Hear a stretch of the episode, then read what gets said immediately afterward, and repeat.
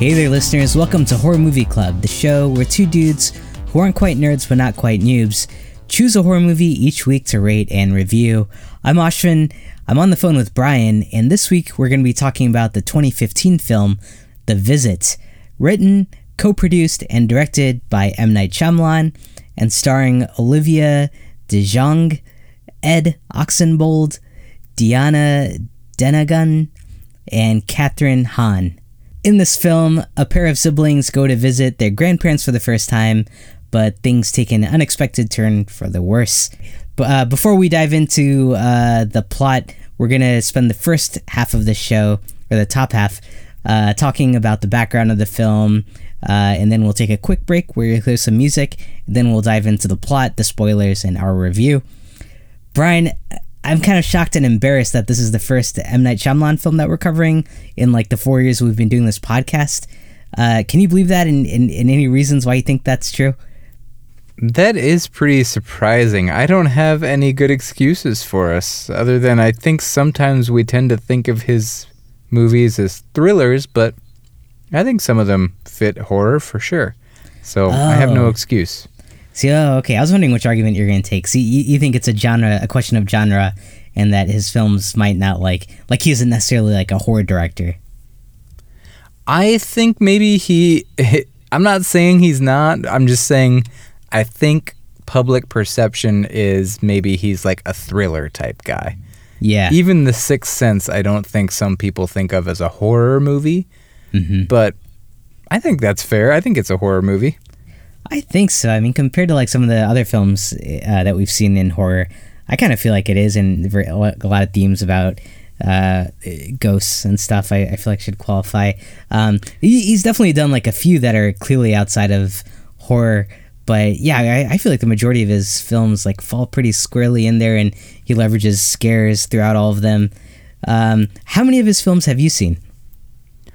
Um, man, you know, not as many as I should have. I've seen The Sixth Sense, Unbreakable Signs, and this, and I think that's it. Oh, okay. Yeah, yeah, that's it. I've only seen four of his movies. Got it. Uh, Unbreakable, like you would agree, isn't horror at all, right? No, no, not at all. I Yeah. enjoyed that though. Me too. You know, I, I think that's like one of my favorite superhero movies. Still, like that, that was such a great film, great acting. Um, and it's interesting you saw Till Signs because I, I feel like a lot of the discussion will say Signs was like his last great movie before he dropped off, but some people give it to The Village as well. Uh, I, I, I don't know. What, what have you heard? I never quite understood whether public perception of The Village was that it was a good movie or a bad movie. And Yeah. his Rotten Tomatoes, both critics and user scores are kind of all over the map, so it's hard to judge Yeah. from those. It is. Um, I, I think he bottoms out though, like after the village with like Lady in the Water, The Happening, Last Airbender, and After Earth. Like that was just a string of like four terrible movies, right? Yeah, those all have bad reviews from critics and users. Lady in the Water has 25% Rotten Tomatoes. The Happening has 17. The Last Airbender has 5. After Earth has 12. yeah, so bad. That's a Five. that's a rough string. And uh, Rolling Yeah. Stone did an article actually that was like I can't remember what the title was now. I think it was The Rise and Fall of M Night Shyamalan. Hmm. Yeah, so he definitely fell there. Uh, it, pr- pretty crazy. But um, you know, despite how bad those movies are, when you look at the box office, I, I'm shocked because those are actually like really like After Earth, The Last Airbender, like those did really well on their budget. I, I think all his films have earned like quite a bit of money. He's like the 31st or 30th top grossing director. So despite like the the you know bad reception of those films, like you can't deny that he was still making studios a bunch of money. Yeah, I mean, to his chagrin, I think he became known as the guy who makes horror movies with a twist or thriller movies with a twist or whatever you want to call his movies. So people came to see his movies and yeah, they all made pretty good money, even those bad ones like you said. Like Yeah. uh Last Airbender made 131 million dollars. Oh, I had the box office at like 319 for Last Airbender. Is that not right? That probably is right. I'm looking at a chart that just shows domestic. Oh, oh, okay, yeah. So yeah, that's Uh, huge. 300 million. Yeah, yeah. I mean that, that that's blockbuster. After Earth, two hundred fifty-one million. Um, so yeah, I think a combination of his name and like who was like I think Will Smith and his son were in After Earth. So he was still like creating like these pretty successful films, but I feel like the industry kind of wrote him off, and, and I think pretty unfairly. Like you have a director here who's just like knocking it out of the park from a box office perspective, uh, but maybe like the big success early on kind of killed him later. What, what do you think? I think all the critically, yeah, that's surprising because you would think the studios wouldn't really care about the critical Right? opinion and would mostly care about the box office. Yeah. I know The Last Airbender and After Earth had higher budgets than most of his other movies, but I gotta believe they were still very profitable. I think so. Yeah, they earned at least like twice uh, their their spend back. Um, so I, yeah, I it just makes me think like if if this was Michael Bay, also a guy who does really shitty movies, uh, but people tolerate him and he's like more. Um, I don't know. He's he's got like a lot more like uh, staying power for some reason. Uh, why doesn't this guy get treated like similarly? It's kind of weird. Yeah, I almost feel like he became a little bit of a punchline. Not that he was a joke, but just almost that he was reduced to just that. Like, oh, he's the guy who puts the twists in his movies. And I See Dead People was kind of like a, a joke in pop culture, right? As much as people respected The Sixth Sense. So I think he almost became a parody of himself in people's minds. But in his opinion, he kind of thought he got too far like he shouldn't have gone into the world not that he shouldn't have but that he didn't feel he fit in the world of big budget movies of like blockbuster type stuff and that he needed to get back to his smaller stuff that was his own brand of movie the like movie he wanted to make just unusual slightly strange movies. And that's when he did the visit and i think most people a certain amount of critics think that is kind of his return to form and his comeback Yeah, yeah, for sure. The visit, uh, followed by like Split, Glass Old, like you're definitely seeing M Night Shyamalan on on a comeback from like the lows of the late 2000s, I guess, early 2010s. right yeah but even like glass got 36% critics score and Yeah. old got 50% but i know those movies have those have their fans so Right. i don't know that critics are the best gauge of, of m night Shyamalan. i think he's got his followers too Yeah, I think so too. I mean, uh, that that one uh, guest that we had, uh, what was his name? Um, david david day David Day. Yeah. Talk. Yeah, he's a huge fan of M Night Shyamalan, and yeah, I mean, I, I, I, I he, uh, M Night Shyamalan. Uh, I, I want to say he's like always been my favorite director growing up.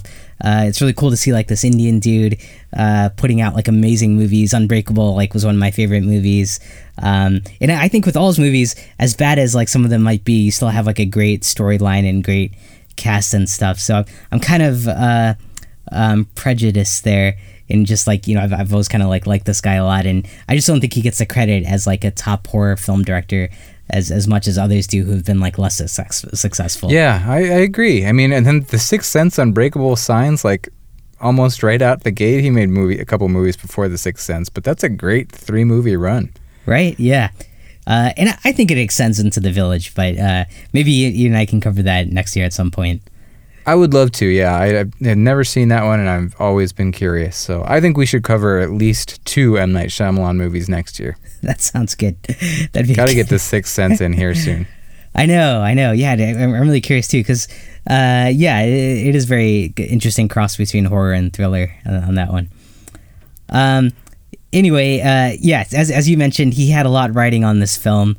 Um, it, it sounded like he actually took out a five million dollar loan on his house to fund it. I'm, I'm guessing like, I I mean, it's hard for me to believe, but it sounds like uh, he was having trouble otherwise getting financing for it. Do, do you believe that? Yeah, he he's basically everybody. Everybody passed on it that where he shopped it around, so he financed it himself. Um, and yeah, it's surprising that he didn't have, after his massive success with those other movies, that he didn't have five million Yeah. to just unless he ended up thinking, for whatever reason, strategically that his best move was to borrow the money against his home. Um, I don't know how those kind of loans work. It doesn't sound like a good thing, but maybe he had some sort of strategy there. But at the same time, he's got like 200 some acres uh, of land. So I don't know. Maybe Nice. he, uh, he, hard to get into somebody's personal finances, but who knows? Yeah. Maybe he just really spent a lot of that money. Yeah, yeah, maybe. Yeah, there could have been like a lot of tax reasons to do it that way. Take out Sure. a HELOC. Uh, Right. Go, and and I, thi- I think you're right. You hit on this earlier. I think the uh, issue with a lot of those other films right before this was he didn't have like that kind of creative control that he wanted. So maybe that was like a big part of. I I don't know how much he shopped this around and how much it got turned down. I'm sure he also valued just having more ownership of the final product. Agreed, but he also had a, uh, a list on his wall for a while in his office that was a list of all the executives that said no to the visit Oh wow. from different production or distribution companies. yeah. Oh damn. I'm I'm glad he's a guy that can uh, hold a grudge. You know. yeah, I right. like that. Good, good for him. Um, what, yeah, this one's a, a financial success though, because uh, on that budget of five million, went on to make uh, close to hundred million. So it did did quite well for itself. So I, I guess if I was one of those people, I might be kicking myself. Do you remember this having like a widespread theatric release? Like I, I kind of missed this one being in theaters, but do do you remember much about it? No, I don't remember the theatrical release either. Sometimes I think back and wonder what was I doing in 2015, but Right. I uh, I should have caught that. I, I don't know why I didn't go see it. Same. I and I think uh, th- some of these films after like After Earth and The Last Airbender might have pulled back on like promoting his name very strongly in the trailers since like his his credibility had gone down so much. Um, so That, I, I that might have been like, why I didn't see it. I might have thought, oh, uh, M Night Shyamalan like post the happening. I'm not interested anymore. Yeah, count me out. Yeah, but uh, yeah, did did pretty well financially, and then from a critical perspective, uh, I think what like sixty eight percent.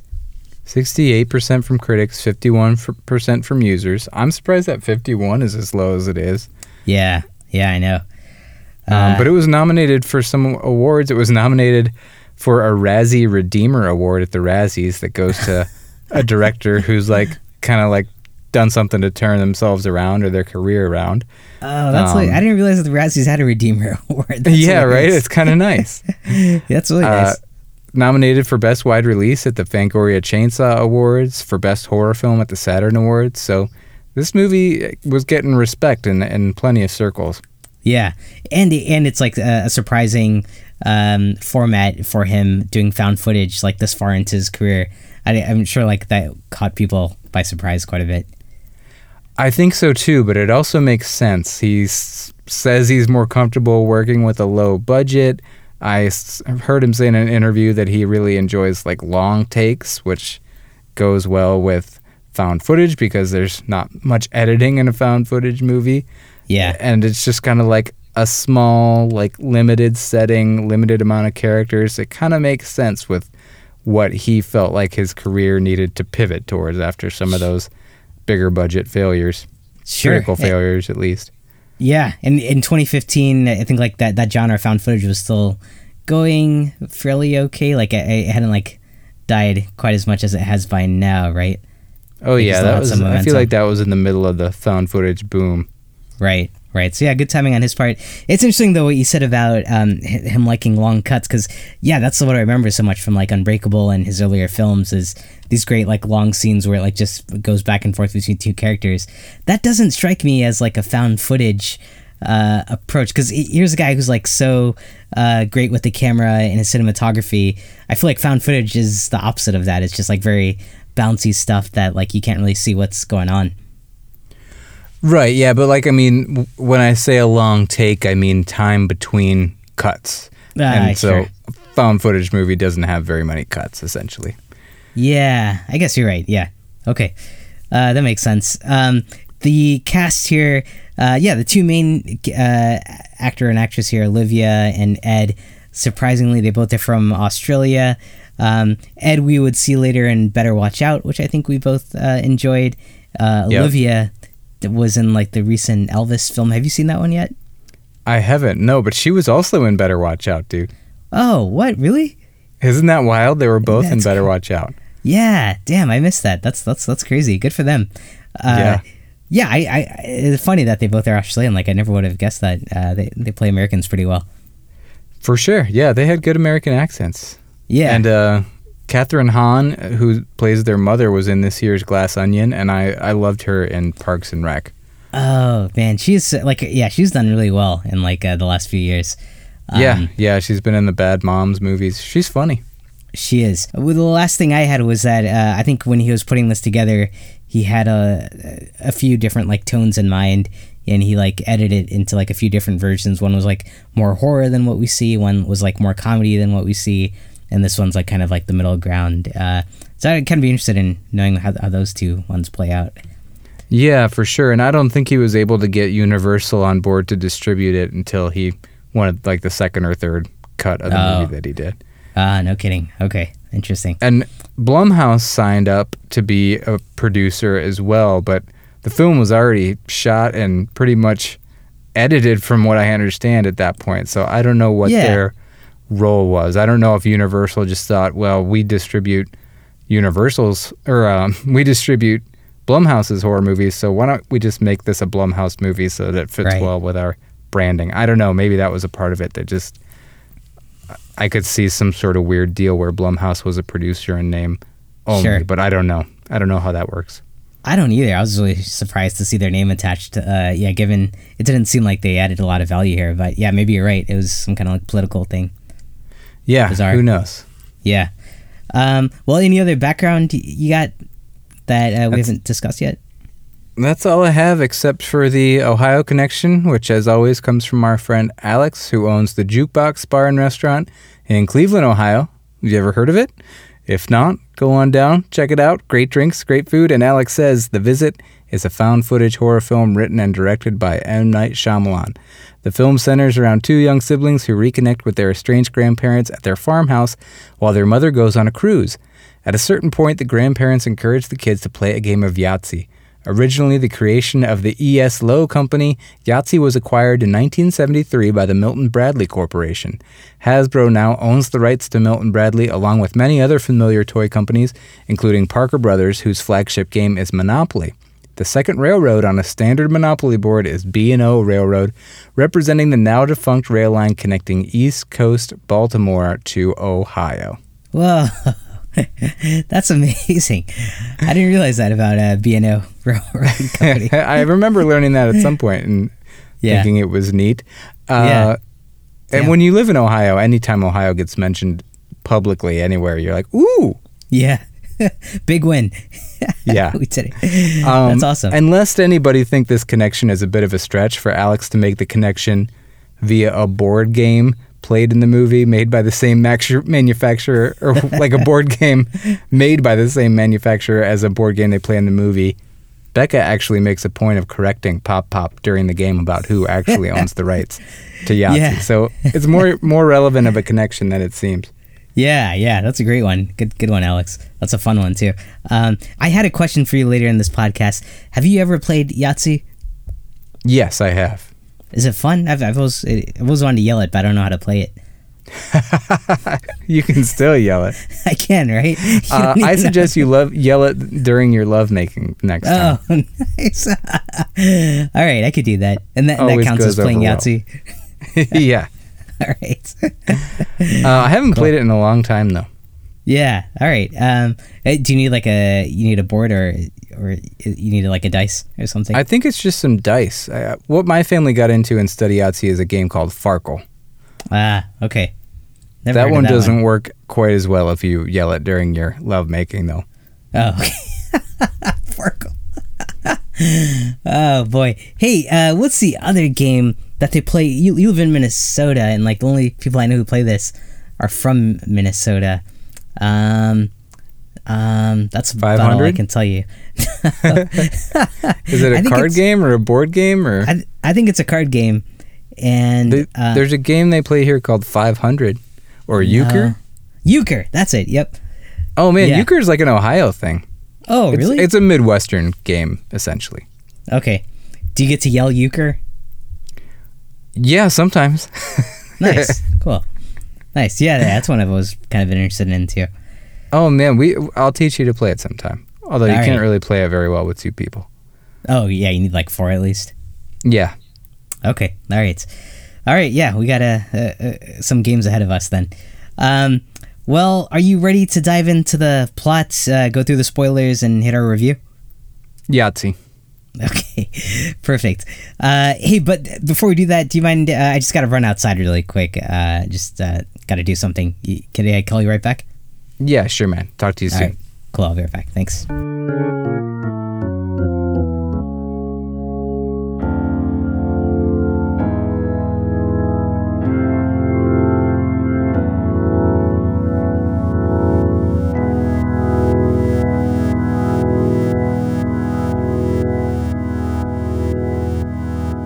Hey, Brian. Sorry about that. I'm back.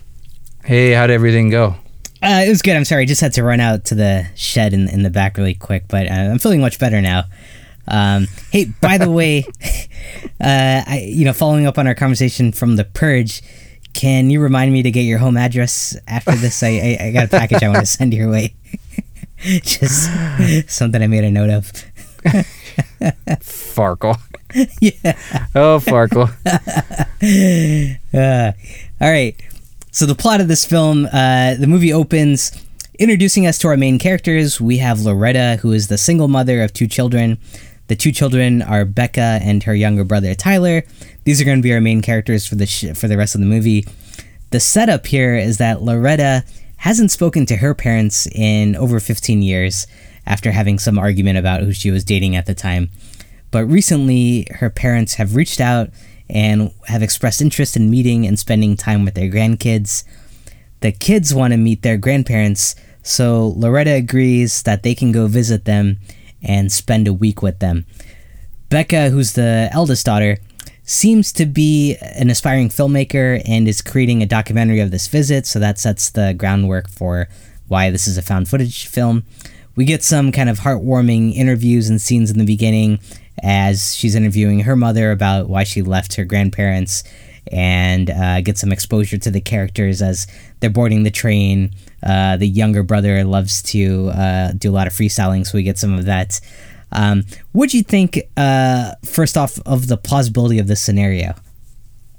I think that's the movie's biggest weakness and can set people off on the wrong foot. Like some of our listeners, I know a couple of you that really get hang- hung up on the practicalities of a movie. And if the practicalities don't add up, they're kind of checked out from the get go.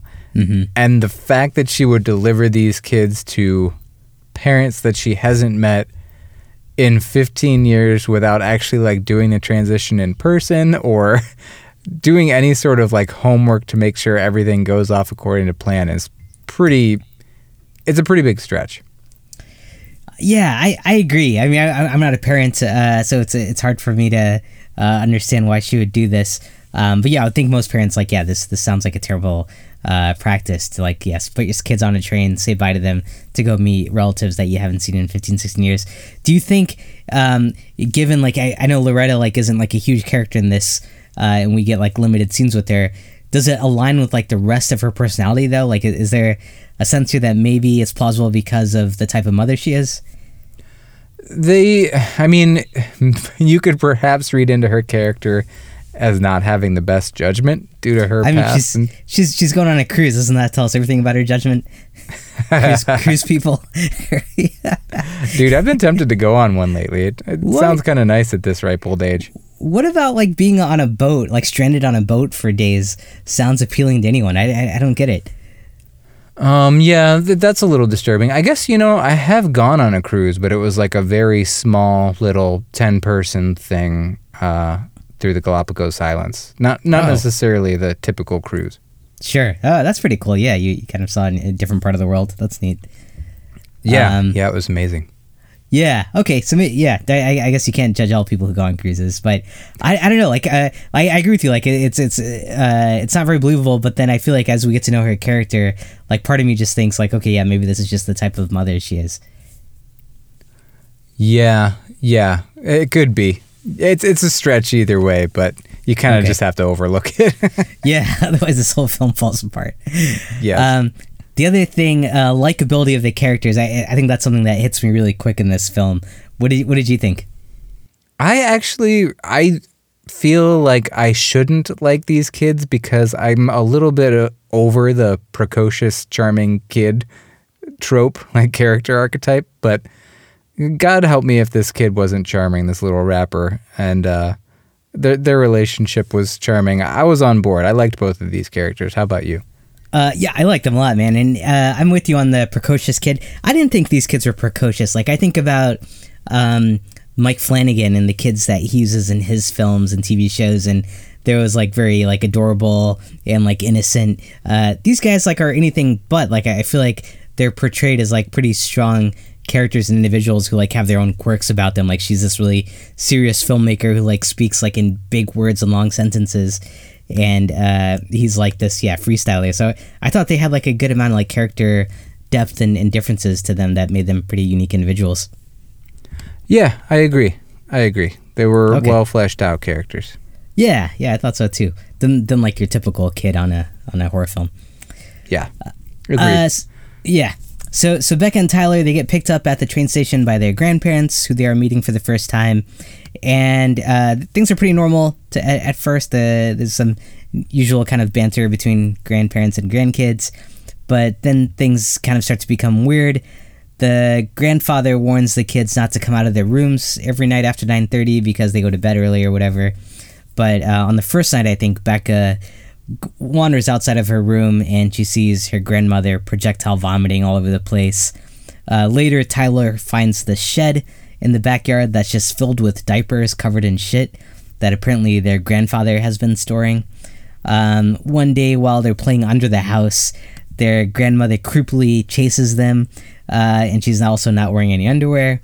Another time, the grandmother uh, is wandering around at night, clawing at doors and doing sprints in the hallways. Uh, and the grandfather says that this is just something called sundowning, which is when people have dementia that can strike uh, in the late afternoons or evenings for certain people. So all, all this time, Becca is trying to chalk all of this up to them just being, you know, elderly individuals. But Tyler is pretty suspicious by uh, about all this and, and what's going on, and he's kind of concerned. Uh, wh- what did you think of all of these sequences, uh, the scariness, uh, how they were made? Or do you think they worked? I think they did work, and Deanna Dunagan is surprisingly spry. I don't know what her age was at the time they filmed this movie, but yeah, she, she, can really crawl very fast. She can. That's that should be like an Olympic. Uh, she she should be in Olympics for crawling around under crawl spaces or whatever that was. yeah, I mean, some of these scenes are pretty effective and unnerving, and um, you know, we're just checking all the boxes to establish that something is off with Nana and Pop Pop, and we don't know what. And I think it, it does that successfully here, and pretty creepily. It's not a terrifying movie, but it's eerie and off-putting. What did you think? I agree. It's unsettling, but I also feel like at this point, as the viewer, and I, I know we've seen this before, um, so we kind of know what, what's coming. But um, I think as the first time watching this, um, I think yeah, you're kind of creeped out, kind of disturbed by what you're seeing, but you're still kind of finding some plausibility in the fact that yeah, these are older people, and and uh, nothing is like too extreme so far, is it? I think that your grandma kind of like sprinting at you and they their like body language and the way they say things is creepy and her just like appearing under the deck and sprinting at them like on her hands yeah. and it, it's pretty pretty off-putting. It's unnerving. I, I wouldn't think oh she's just old. I would think what the fuck? Well I, I don't know like you, you gotta think these are grandparents who haven't seen their grandkids so maybe they don't know like the norms on how you like uh interact with kids at, at that age or something. And so it's just, just like she's trying to play along or, or play tag with them or, or, humor them or something. I mean, yeah, physically it's, it's surprising, but um, mentally and emotionally, I, I, I don't know. I, I could kind of see like this is them trying to uh, appease the people that they are like meeting for the first time. How about the piles of poopy diapers in the shed? What's your justification there? We all have that, man. Like, that's very believable. Yeah. That was that was the least surprising thing to see. uh, you you got that on your. Uh, I assume the property in Chicago is pretty small, little stake of land. I've never seen your house, but you got a little shed on there. Yeah, it's it's yeah. The space is much more limited, so it's more like vertical than anything else. It's just like a tower of. Di- you got like a little pulley system. exactly. I, I don't know. Like I, I thought it was very rational, and like even the grandparents are explaining it, like oh that your, your grandfather he gets embarrassed that he poops himself, so he's hiding it. Like okay, yeah, that I guess that's what I would do if I, I was pooping myself. Um, uh, yeah, and and the sundowning thing, whatever that is, like that, that- it all just seems like very explainable so far. Boy, I don't know that hiding it by pu- putting it in loose piles in the shed is more effective than putting it in a black trash bag and tying it up and putting it in the trash. Yeah, that does seem more logical. You got to remember though, these guys aren't like in Chicago; they're like in a very remote area. So who knows how quick the trash comes by? Do you really want like a bunch of human excrement? I guess it's sitting somewhere anyway. Uh, yeah, that argument doesn't work against it. One day we'll have to exchange stories about the various ways you and I have tried to hide our shit from other people, and I think we'll uncover that this isn't maybe the most unrealistic thing, perhaps. I think that the same way these kids felt as they started to learn more about their grandparents is the way I feel now as I'm starting to learn more about you. All right. All right. Yeah. Yeah. It's kind of weird watching like this round. Watching it, I'm, I'm less like shocked about the grandparents. Because just as you get older, you get wiser. Um, but yeah, I, I agree. I, I, like, I think kind of unsettling and creepy. Um, but I also don't want to judge uh, because um, we're getting to that phase. Um, so one other dynamic that's going on in the background here is this topic of the children's father. We learn that he abandoned them pretty abruptly a few years ago, and that this is still like living in the kids as like some kind of trauma. Um, Becca, for example, no longer looks in mirrors, and Tyler has this germ phobia, and he kind of holds some guilt because I guess the night their father left, uh, he had been like in a football game and he had froze up during a, a critical play, and so he kind of like holds some guilt about um, maybe that leaving leading to his father leaving. Uh, what do you think about like this added layer? Um, do you think it was like forced in, or do you feel like it, it was like it felt natural? You know, it wasn't necessarily. I think Becca not looking at herself in the mirror felt a little bit forced. Like it was almost just a way to give her a thing. And I'm not sure that it ever really came around full circle or, or justified its existence other than that's her flaw. Um, And it, to me, it almost mimics too much his, like, oh, you started doing this weird thing after dad left. Yeah. Um, I think his germophobia is is cool and like a fun way to develop his character too because he's so cocky and confident about himself and then to have him be so afraid of these germs kind of just it humanizes him and it also reminds you that he's just a little kid right. Yeah. Not like that, that grown-ups can't be germophobes too but it just makes him a little bit more vulnerable I agree. Yeah, it kind of uh, adds adds another uh, layer of interesting uh, personality built out on, on both of them. Um, I think the the mirror thing does come back later, uh, so I, we'll talk about that. Um, Okay.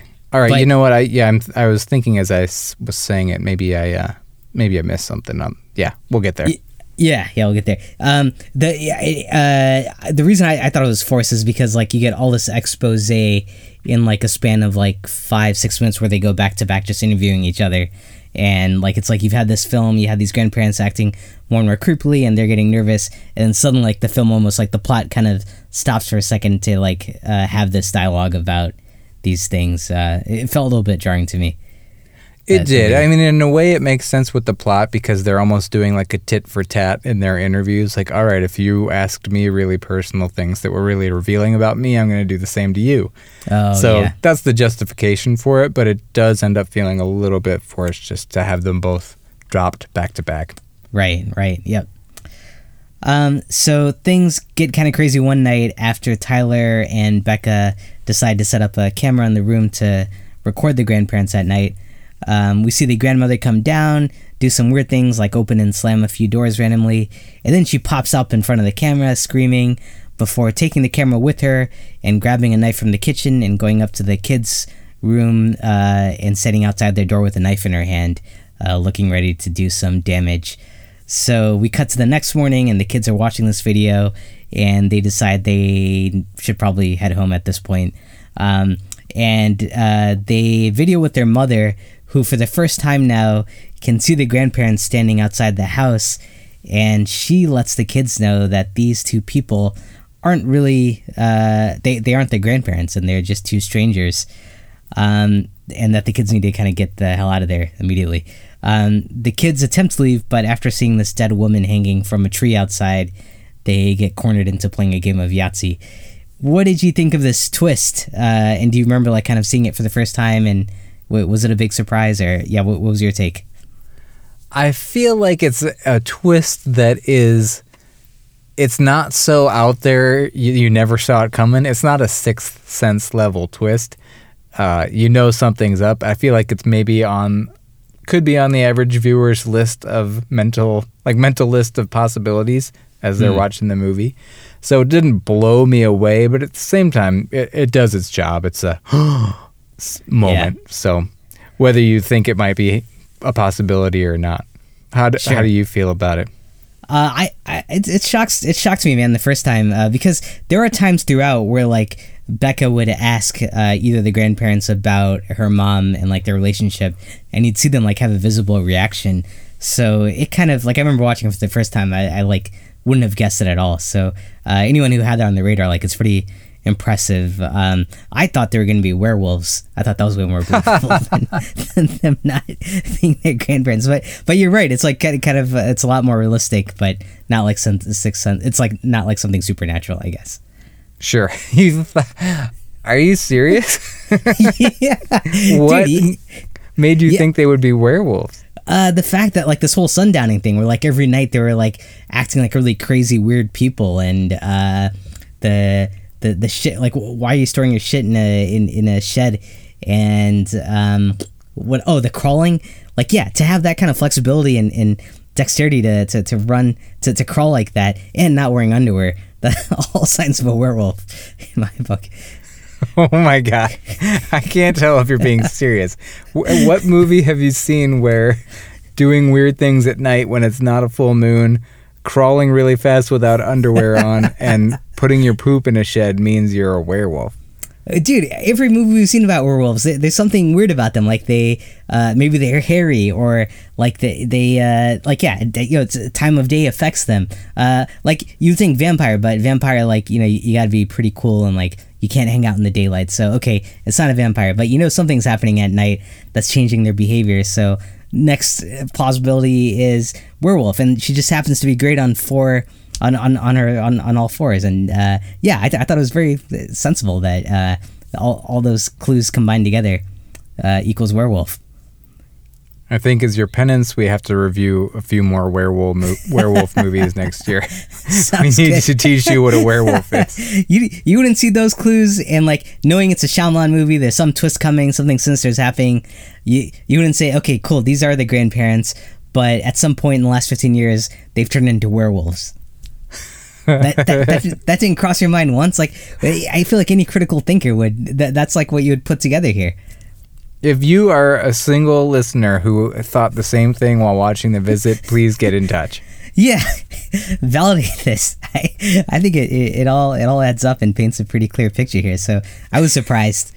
Uh, but cut to Brian sitting in front of his inbox for the next seven days, seeing yeah. nothing come in. Just silence. uh, all right, where were we? Okay, yeah. So they're not werewolves. It turns out they're just uh, not their grandparents. Um, so now they're stuck playing this game of Yahtzee. The kids are freaked out. The cameras are still rolling.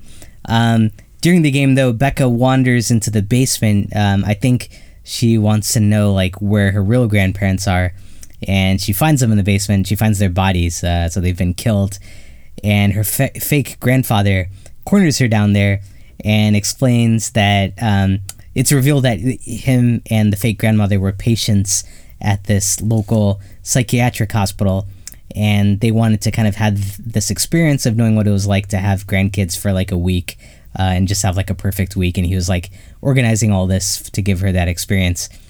Uh, he then throws becca into a locked room with the fake grandmother who attacks her um, and is getting at her. And this is where I think uh, Becca finally looks into a mirror and breaks it and uses it to stab and kill the fake grandmother. So I think this is where they're circling back to that whole she never looks in a mirror thing, right? Mm, gotcha. Yep.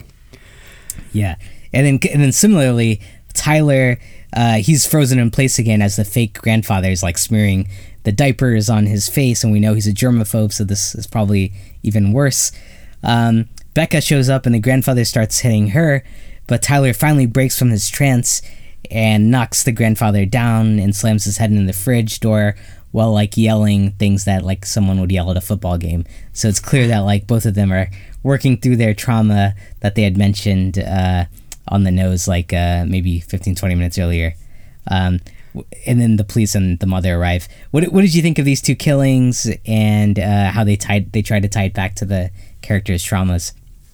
Well, it may be like a little obvious that, like, well, clearly not to me because I missed the mirror thing. Uh, but it might be like a little obvious that, like, hey, these are their flaws that they confessed, and now they're confronting each of them as they thwart these people.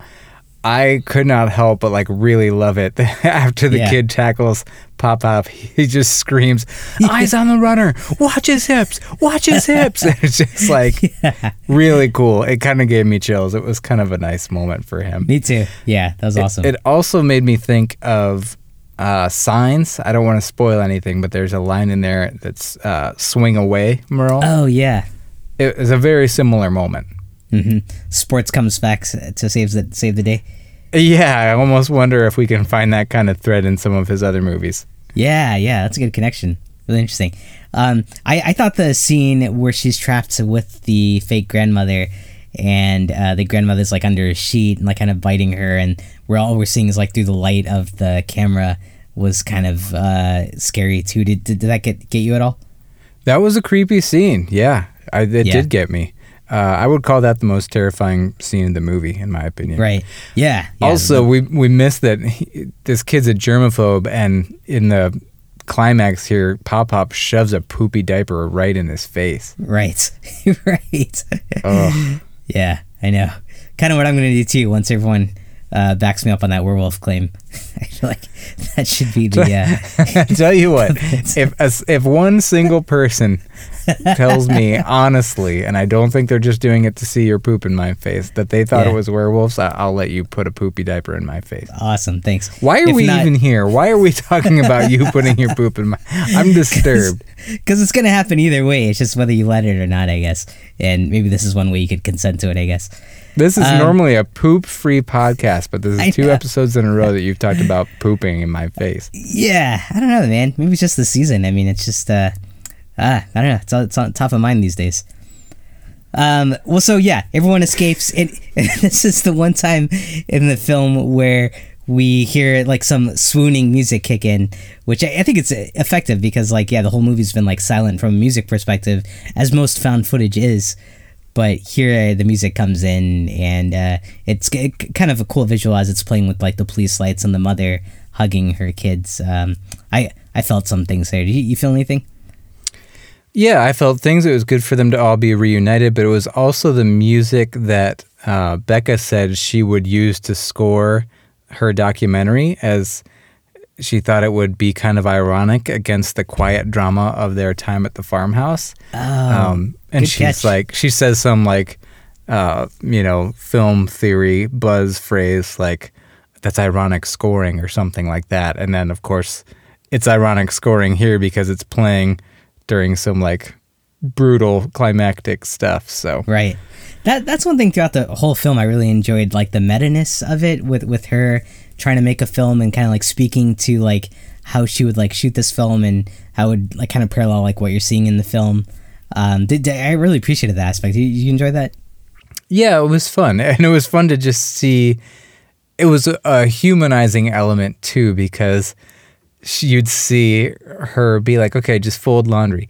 No, don't look at the camera when you fold laundry. And then, you know, they'd ha- kind of have this screw up. And it was the juxtaposition of her trying to be more grown up and take this seriously and film this documentary and clashing with like, oh, it's just me and my little brother fucking around at the same time, and he's kind of hopeless. Um, So it was charming. It was. I agree. I agree. Pretty pretty clever. So the the whole movie ends. The kids get back home safe, and Loretta kind of explains to Becca why she or what happened on the day she left her parents, which is that uh, I think she hit one of them and then took off, and she's always uh, kind of been too scared to go back, even though they've like reached out to her and tried to like bring her back. Um, and so like one of the one of the things Becca was trying to do this whole film was get an apology or get like some kind of forgiveness from the grandparents and the mom is kind of saying that the forgiveness was always there i just never took it and you should also never hold on to hate uh, and then we see becca include footage of her dad which is something that we knew uh, she was kind of contemplating the whole film because she had a lot of anger towards him and, and this is kind of a sign that she processed some of that and then the movie ends with her combing her hair looking into the mirror while we get another freestyle from her brother which uh, is a lot of fun so yeah, what what would you think uh, of the film? What what did you enjoy? What what you think could have been done better? Um, yeah, I think she tells her don't hold on to anger, not don't hold Oh. on to hate. Got it. And I think throughout the documentary process, Becca is saying she needs to find the elixir for her mom, like which is kind of a narrative element that can be like when a character finds the treasure or finds true love or finds the cure for something. And I think maybe this don't hold on to anger ended up kind of being the elixir for Becca. And instead of mom getting the elixir, she kind of got it with that that life lesson there. Fascinating. That's really cool. But- yeah, she, she was looking for something that she actually needed, and she got it from her mom. Right. Exactly. Nice. Yeah. Yeah, uh, I really like this movie, man. I don't have a whole lot of bad things to say about it. I think it gets slightly monotonous every once in a while when they're showing all the ways that the mom and dad, or that Pop Pop and Nana are screwed up. Um, but at the same time, most of that stuff is pretty unnerving and creepy. Some of the things that creep me out the most that I'm not sure if you mentioned was Nana just cracking up, cackling to Oh. herself in a rocking chair. That was and when great. Becca goes to ask her about it, she says, I have the deep darkies. You have to laugh if you want to keep the deep darkies in a cave. yeah, that was awesome. And then shortly after that, she goes to find Pop Pop because she's concerned about Nana, and she walks in the barn and he's got a shotgun in his mouth, uh, and then just pretends like he's cleaning it. It's just really Yeah. disturbing. it really is. Yeah, man. Uh, and I, I feel like that stuff. Uh, it, it's like subtle things. Uh, well, I guess not that subtle, but just like kind of uh, understated creepiness. But the performances by these actors on on those scenes is just like so believable and, and so great that it, really sells those moments.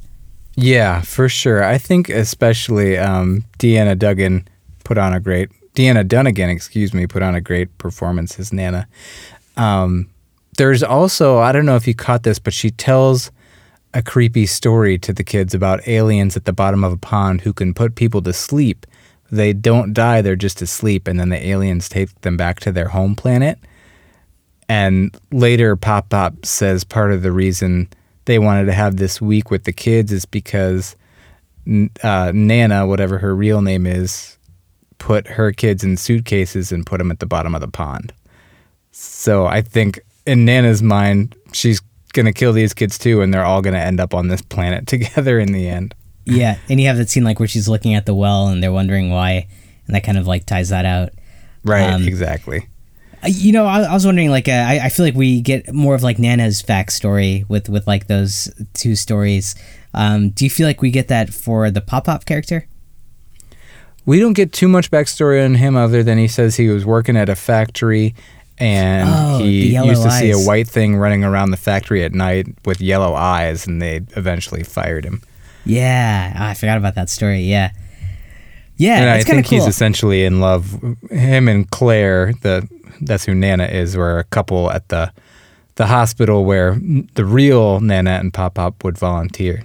Sure. Yep. And then they they murdered them and took their place. Yeah, yeah. I, I love the little stories throughout and uh, th- those like little sequences of like uh, just kind of haunting, disturbing visuals that you see them do, which uh, yeah, I think give this story like a lot of weight and realness. Yeah, for sure. I think that it's a strength and a limitation. Like the film doesn't have too much to offer other than old people doing creepy things. Um, but at the same time, the those sequences are still pretty effective. Um, and then, yeah, I, I, had in my review something similar to what you already mentioned. The emotional parts of the film can feel a tiny bit forced, but no huge complaints there. Just no minor beef. Yeah, I'd rather get them and feel a tiny bit forced than to not get them at all. Right, right, yeah, exactly. Which I feel like is a lot of found footage is you you don't get a lot of those moments. So cool to see yeah. them index the other way. Um, but yeah, I, I, agree with you. Like that, I, I, thought the great performances. I think the characters are all like very likable and believable. Scares worked well. Hey, w- wanted to ask you about the cinematography here. Did at times you feel like cinematography was too good for like what you would expect in a found footage film? Hmm. Perhaps, perhaps, yeah. I mean, I don't. I think she had nice cameras, and she was a student of film so maybe that's our excuse. And she was holding the camera. The camera was steady quite a lot of the time too. So um, it is pretty good quality for found footage. But I don't know. I'm not complaining. I'm not itching to see poor visuals. Um, so I don't think it was so much so that it was distracting. I mean, didn't we recently something that I feel like I recently have watched movies that were like found footage, but people had like a wide angle lens on the camera. Maybe that was in Poughkeepsie tapes. Oh yeah. One of the Hellraiser movies has found footage that has like editing within the found footage tapes. It's sure. Yeah, there there can be some inconsistencies in that yeah. subgenre, but I would rather err on the side of quality picture than than not have a quality picture. I agree. Um, I agree. I just think with, with found footage, you expect like a deteriorated form or like a sub uh, par footage. And uh, I think this being M. Night Shyamalan, he also had as a cinematographer someone pretty famous working here. Um, oh shit, what's her name? Maryse? Uh, yeah, Maryse Alberti, who's done like a lot of like great film work. And I feel like you had like really strong camera work, um, even just for like a, a regular movie. But to see it like in a found footage film is like, holy shit. Yeah, yeah, perhaps. I, I, think that probably could bother some people, but it didn't bother me. I wondered sure. if we would end up having the faux documentary versus found footage conversation here, but oh, interesting. I think, think you you would not have any inkling that this is anything but a found footage movie, right? Yeah, yeah. The premise, the the way it's shot, for sure. I guess uh, what becomes unbelievable sometimes uh, is yeah how steady the camera is. Like even like the crawl space scene. Like I think we bank on the fact that you had two people with the camera. Like the kid's got one camera and she's got a camera. But if you're really being chased and really scared in a, is that called a crawl space that you're in under under the house, or is that something else? Um. Yeah. Sure. I th- I think you could call it a crawl space. I don't think that's truly what it's called, but I, I know what you mean. Was it? It was like under a deck or something, right? Or under the yeah. porch. Yeah. I think you can yeah. still call it a crawl space. Okay. Uh, but yeah, I mean, the, the, the, it's almost like you see like a, a good amount. Like he jumps out of there, and then you see like Becca jumping out because he's got his camera on the ground. So just a lot of times, like the way the camera was placed, uh, just seemed like way too convenient. Um, yeah. Given like what was happening. That's fair. I, I'd still rather see Grandma's badass crawling skills than to not see it, just because that's more realistic to not see it. You know. I agree. Yeah, I agree. So I'm willing to like look a, the other way on that one. Yeah, it kind of felt like the best of both worlds in, in some ways there. Um, Agreed. It, yep. And then, uh, yeah. Uh, oh, do you think this film, and I think this goes back to our conversation about M. Night Shyamalan being a true horror director or not, um, do you think this film could have been, like, would you have wanted to see it, like, as a more darker, gorier film? Uh, bless you.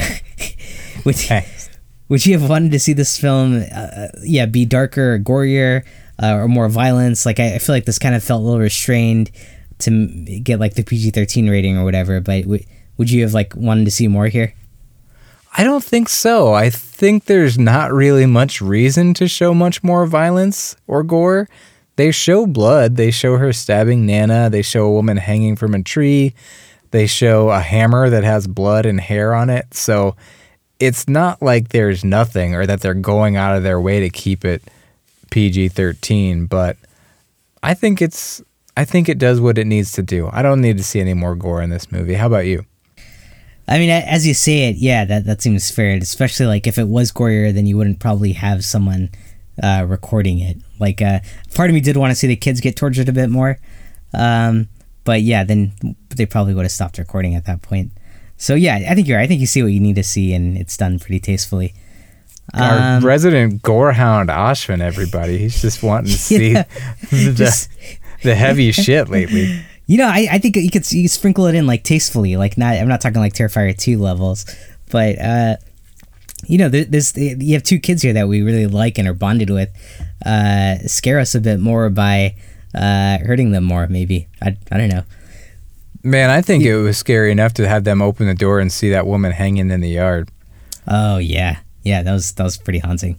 Uh, I think that's all the questions I had. Any, any other comments or thoughts on the movie that you think we need to address?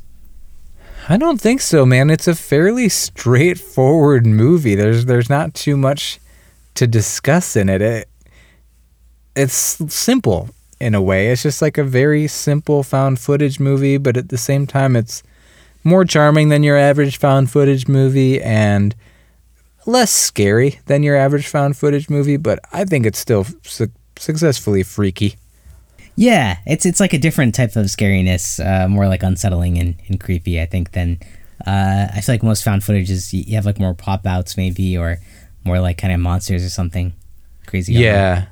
Right. You know, I'd have to rewatch The Sixth Sense. It's been decades since I've seen it, but I feel and Signs for that matter.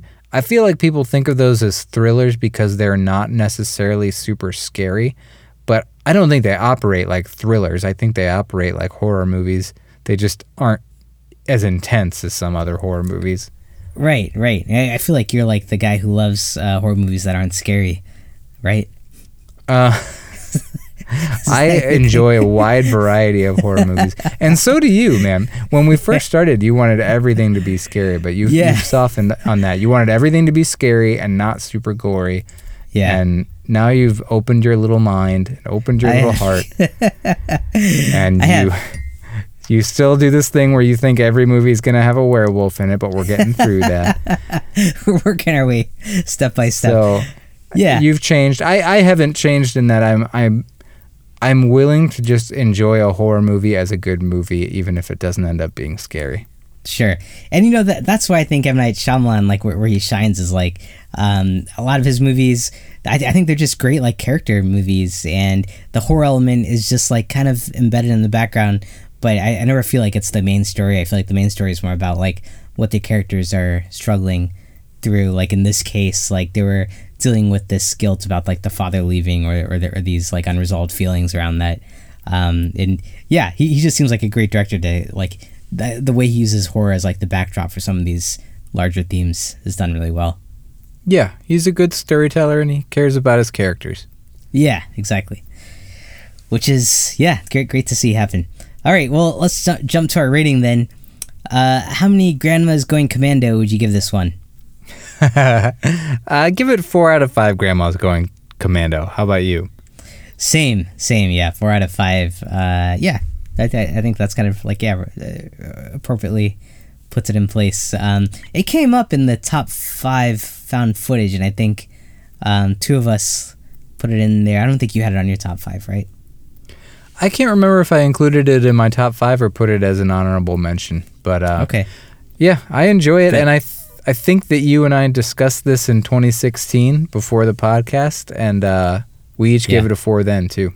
Oh, no kidding. Wow. Yeah. Well, So our, our feelings remain the same. That's great. Good good news. All right. Well, anything else? That's all I got.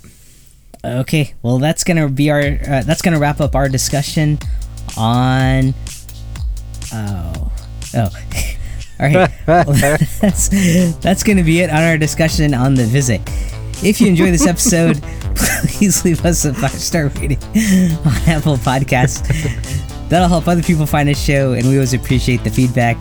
If you want to join the discussion, you can find their social link on horrormovieclub.com, or you can shoot us an email at podcast at horrormovieclub.com. We're going to be announcing next week's movie on Facebook and Twitter in case you want to watch it before the next episode.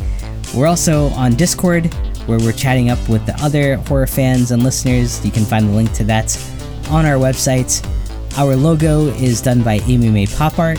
You can find some merchandise for our show and other cool stuff on there. Uh, you can find her on Etsy.com. And until next time, um, if you notice your older relatives doing some strange things, maybe don't jump to the assumption that they're werewolves and maybe first rule out that they actually are your relatives. But then you can, once you validate that, then go go werewolf. I think. always keep werewolf as your number two. it should always be a plan B. Yeah, never rule that out. I'm telling you, man, missed missed opportunity here to make a great werewolf movie. Uh, I just watched Werewolf by Night today. Oh, man, you, you seen that one yet? No, no. Is it good? Yeah, it's fine. Oh, okay. Yeah, most werewolf movies are just